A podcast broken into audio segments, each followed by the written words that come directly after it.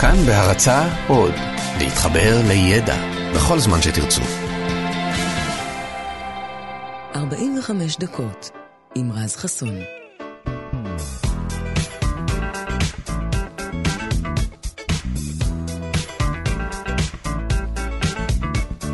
כאן תרבות, בוקר טוב לכם. אנחנו כבר 17 דקות אחרי השעה 6, ואם אתם ערים, אז אתם מהאנשים הראשונים לפתוח את השבוע הזה, שזה מעמד לא רע להיות בו, במיוחד כשהכנו לכם כאן המון מוזיקה מעולה ל-45 הדקות הקרובות, וגם נושאים סופר מעניינים. ואחד הנושאים שהכי מדהימים אותי באופן כללי, לא רק הבוקר, אה, הוא גורל. אז בהנחה ואתם מאמינים בגורל כמוני ולא תופסים אותו כצירוף מקרים אה, סתמי לגמרי, גורל יכול להדהים והוא יכול גם להצחיק, וזה מאוד תלוי במקרה ובמי שמעורב בו. אבל כך או כך, בסופו של דבר יש תרחיש אחד שנקבע, והוא גם זה שיתממש בסופו של דבר. אז uh, מייקל אנדרסן מדרום קרוליינה, קרוליינה שבארצות הברית הוא לא כל כך האמין בגורל. Uh, בשנת 81 הוא נעצר בחשד לרצח ואונס של uh, צעירה בת 24, הוא עצמו היה בן 21. הוא עמד לדין, נשפט והורשע, ובדומה לגזר הדין שקיבלו רבים אחרים במדינה בתקופה ההיא, גם על אנדרסון אה, נגזר עונש מוות. ההוצאות להורג בוצעו אז בכיסא חשמלי, זריקות העל היו פחות הקטע. אנדרסון לא ממש התלהב מהרעיון הזה של להתחשמל למוות, והוא ידע שמספיק שהוא יזוכה מסעיף אישום אחד כדי להישאר בחיים. וזה מה שהוא עשה, בגלל ראיות הרצח המאוד מוצקות, אז בשנת 83 הוא ערער על סעיף האונס שבו הוא הורשע, ואתם יודעים מה? זה עבד לו אפילו, הוא זוכה. גזר הדין שלו הומר במאסר עולם. אנדרסון מבחינתו עכשיו הכין את עצמו לחיים שלמים וארוכים מאוד בכלא, הוא לא התכוון להסתבך עם אף אחד ולא להרגיז אף אחד, בטח שלא לבצע עבירות נוספות בתוך הכלא, אבל הגורל, או הגורל, לא היו תוכניות קצת אחרות בשבילו. בשנת 89, אחרי 6 שנות מאסר, אנדרסון נמצא מת בתא שלו. בהודעה רשמית שיצאה מתוך הכלא התברר שאנדרסון התחשמל למוות בעודו יושב על אסלת המתכת בתא שלו, אחרי שהוא ניסה לסדר את חוט האוזניות של הווקמן שלו, שהיה מחובר לחשמל. אתם רואים? גורל. אז אנחנו יוצאים לדרך עם מוזיקה שערך לנו גדי לבנה, יוג'י גבאי הוא טכנאי השידור הבוקר, אה, ירדן מרציאנו על התוכן, לי קוראים מרס חסון, ואנחנו פותחים שעון. 45 דקות יוצאות לדרך. אנחנו כאן עד שבע, שיהיה לכם בוקר טוב, תהנו.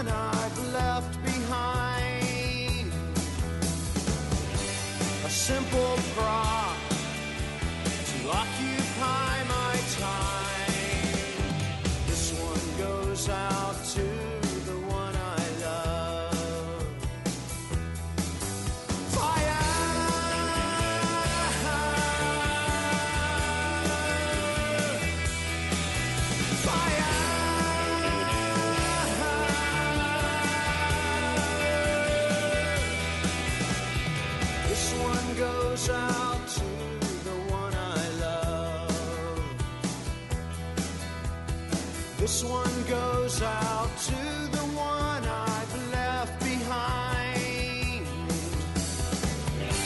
A simple prop to occupy my time. This one goes out to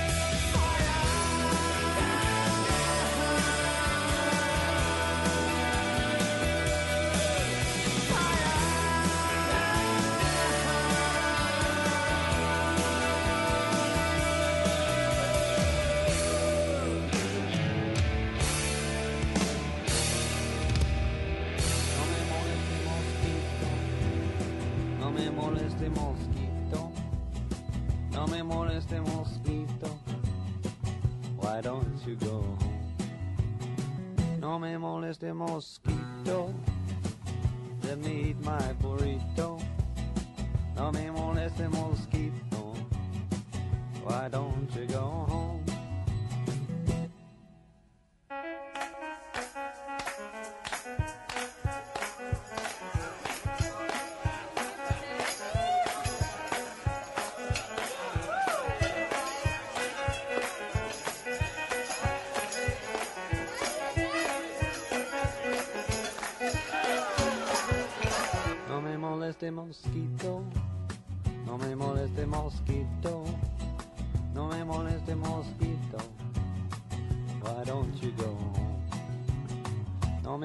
moleste mosquito, just let me eat my burrito.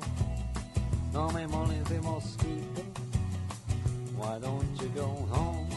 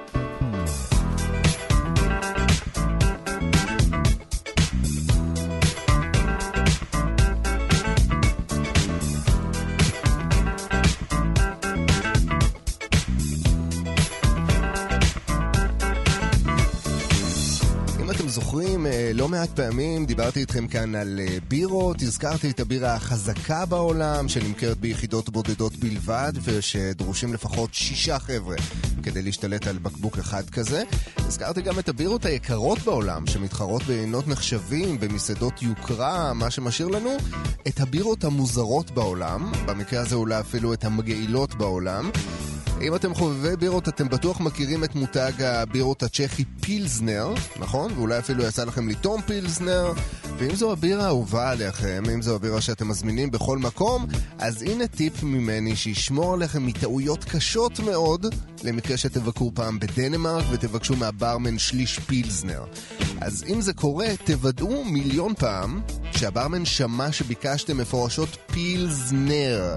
כי בדנמרק יש אה, מותג מקומי שנשמע די דומה, ונקרא פיזנר, והוא בעצם בירה שעשויה משתן. כן, בירה שעשויה משתן אנושי לגמרי. אז מי שמייצרת אותה זו מבשלת אה, נורברו בריגוס אה, הדנית, שבשנת 2015 העמידה דוכן באחד מפסטיבלי המוזיקה הגדולים באירופה, ובסופו של האירוע הזה, בקטע לא ברור, לא ברור מאיפה ההשראה הזאת הגיעה, הם אספו לא פחות מ-50 אלף ליטר של שתן ממשתנות שהיו פזורות שם ברחבי הפסטיבל. אה, הם קנו את השתן הזה והם השתמשו בו כמרכיב העיקרי שלהם בהכנת אה, בירה. והם בישלו ממנו בירה, ממש ככה. הם ייצרו ממנו 60 אלף בקבוקים ששווקו לקהל הרחב. אה, אנשים אשכרה קנו את הדבר הזה. אחד מתואמי הבירות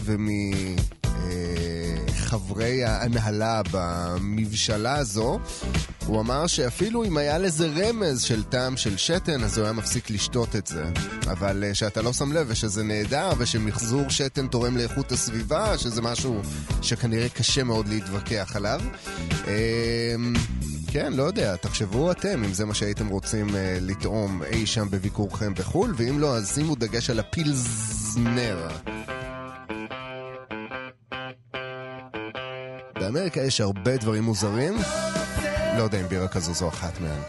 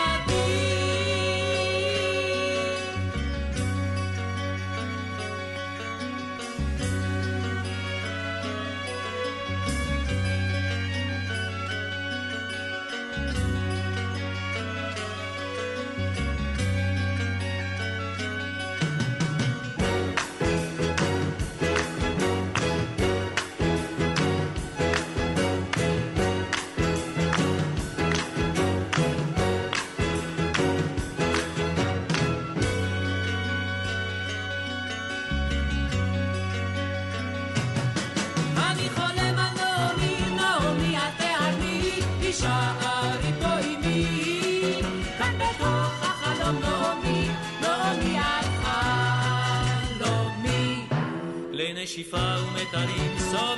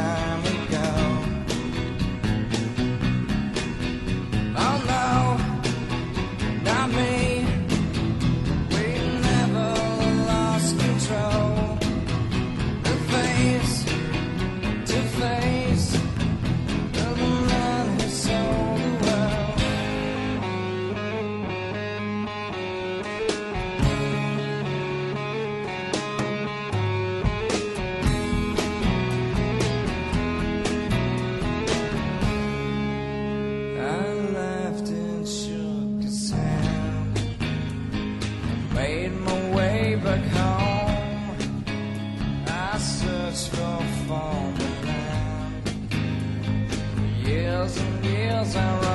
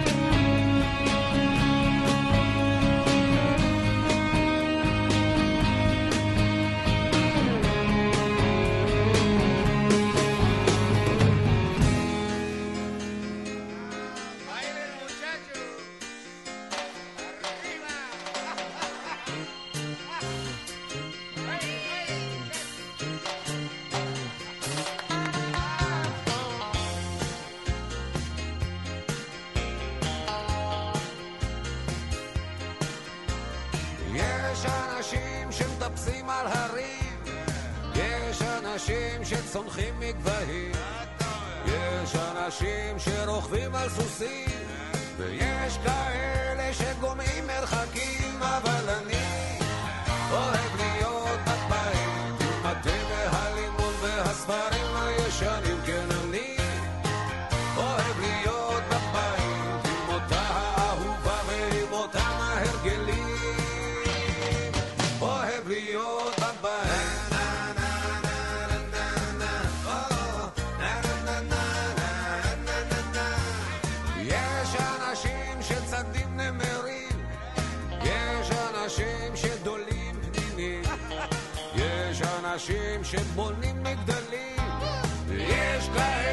Deixa up.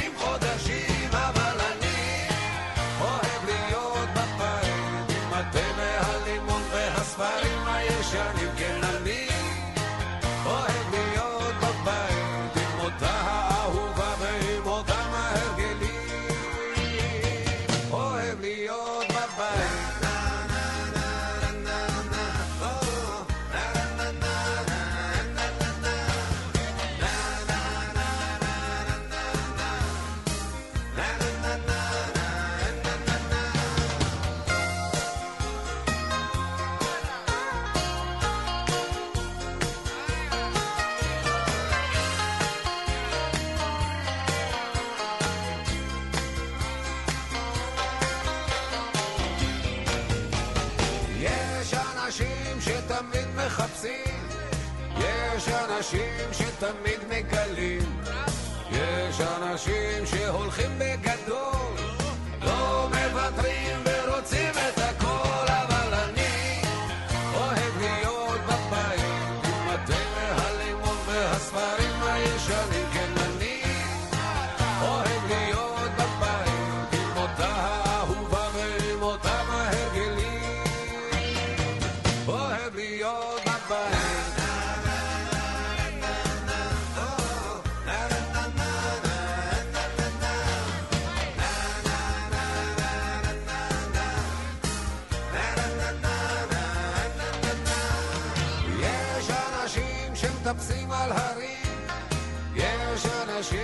אנשים שצונחים מגבהים, יש אנשים שרוכבים על סוסים, ויש כאלה שקוראים מרחקים,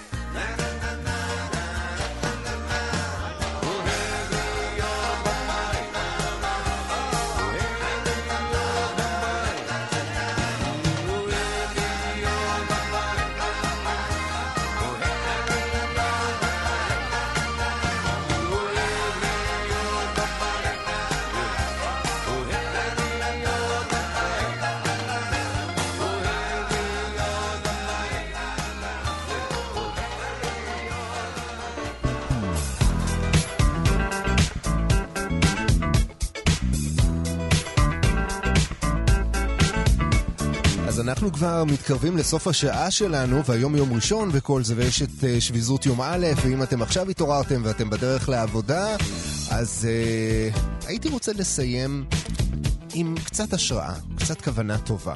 אז אני אספר לכם על מייסון וורטמן מארצות הברית, שאחרי כמה שנים בוול סטריט החליט שכל החומרנות הזאת נמאסה עליו, אז הוא חזר הביתה לפילי, לפילדלפיה, וניסה לחשוב על הדבר הבא שיעשה אותו באמת מאושר. ואז הוא נזכר שפיצה, פיצה תמיד עשתה אותו מאושר בינינו, את מי לא, כן, מי לא מאושר מפיצה. אז הוא פתח אה, פיצריה שכונתית קטנה בשם אה, רוזה, על שם אימא שלו, וכדי שכולם יוכלו להרשות לעצמם לטעום ממנה, הוא אפילו קבע לה מין מחיר קופיקס כזה, דולר ל slice פיצה. הוגן. המקום הפך לפופולרי בעיקר בקרב הומלסים שלא חסרים שם, והרבה לקוחות נכנסו בדלת באמת מדי יום, עד שפעם אחת, אחד הלקוחות שנדהם מזה שהפיצה גם כל כך טעימה וגם כל כך זולה, הציע לשלם אקסטרה דולר ובעצם לקנות משולש פיצה עבור ההומלס הבא שייכנס בדלת ולא יוכל להרשות לעצמו. אז מייסון כמובן שמח מאוד על הרעיון הזה ועל הקבלה שהוא הדפיס עבור ההזמנה הזאת מראש, הוא גם צייר סמיילי חמוד כזה והוא הדביק על הקיר שמאחורי הדלפק. ולא עבר יותר מדי זמן עד שבאמת נכנס למקום הומלס, שלא היה לו איך לשלם על uh, פיצה, אבל הוא עדיין קיבל uh, משולש בעקבות החסד ההוא. אז עם הזמן יותר אנשים שנכנסו שאלו מה הקטע הזה של הפתקית עם הסמיילי, ואז מייסון סיפר להם על הקונספט הזה, וככה פתאום כל הסיפור הזה התחיל להתגלגל.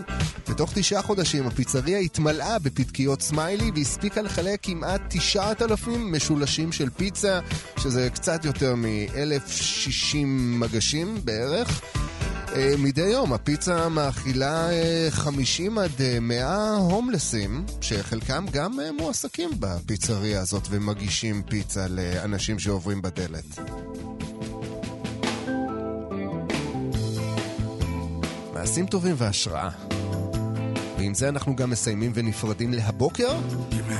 אז תודה רבה ליוג'י גבאי, טכנאי השידור שלנו. תודה רבה גם לגדי לבנה על המוזיקה המהממת. לירדן מרציונו על התוכן, ולכם שהייתם איתי כאן גם הבוקר. לי קוראים רז חסון, אנחנו נשתמע כאן מחר, שיהיה לכם שבוע טוב. יום טוב, ביי ביי.